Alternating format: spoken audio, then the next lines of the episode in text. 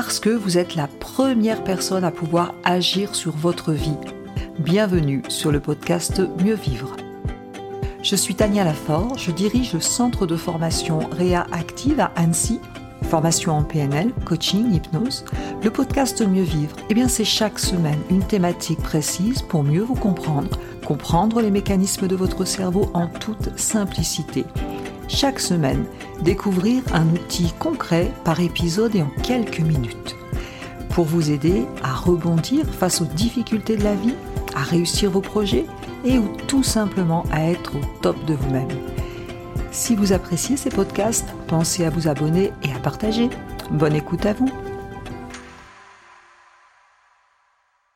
Au niveau professionnel, si vous êtes manager, vous pouvez être amené à mener un entretien de recadrage.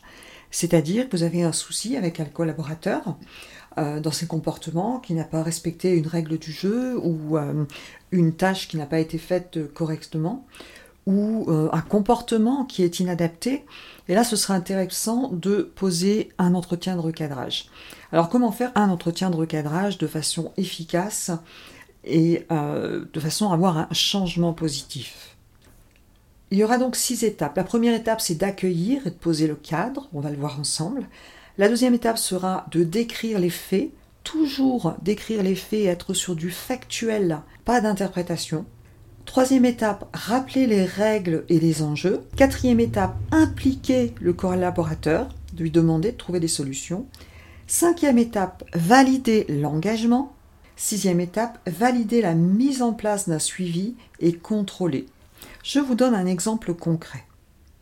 Exemple, un collaborateur qui aurait, qui ne passerait pas les documents nécessaires au système comptabilité, par exemple, et donc il y aurait une, euh, une difficulté, un délai retardé pour l'efficacité du travail.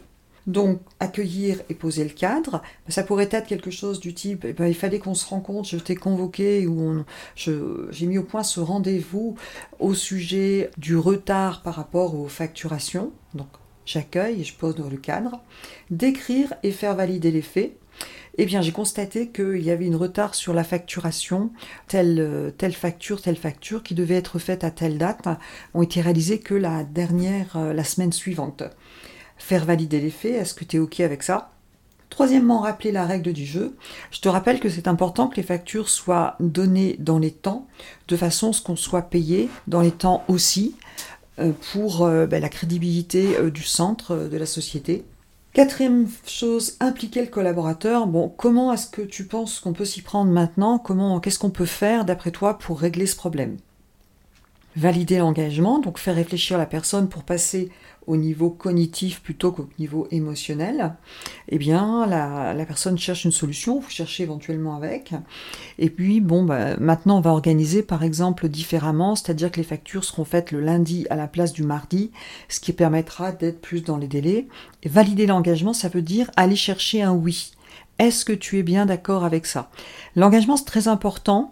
Euh, au niveau psychologique, le fait d'aller chercher un oui va être vraiment très important. C'est différent quelqu'un qu'il va euh, entendre mais ne pas valider avec un oui.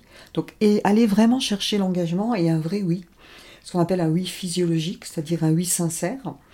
Et ensuite, 5, ben, mettre en place le suivi, c'est-à-dire, eh bien, je te, on se revoit la semaine, euh, on se revoit dans 15 jours, puis on va voir comment ça se passe avec cette nouvelle organisation. Est-ce que tu es OK avec ça? Voilà. Donc voilà quelques étapes pour mener un entretien par rapport à une problématique. Et bien entendu, vous pouvez aussi utiliser euh, la méthode DESC, c'est assez proche de tout ça de toute façon. Ce qui est important, c'est de toujours critiquer les faits, pas la personne, parler d'un comportement, mais jamais de l'identité de la personne.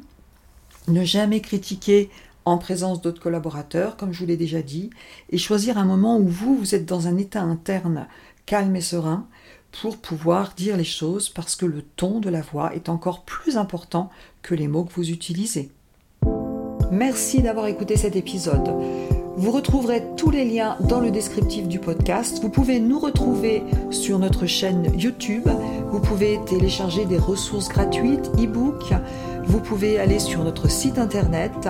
Et avant de partir, surtout, abonnez-vous au podcast si vous voulez recevoir les prochains épisodes et laissez des petites étoiles pour que ces astuces puissent servir à d'autres personnes. Je vous remercie et je vous dis à très vite.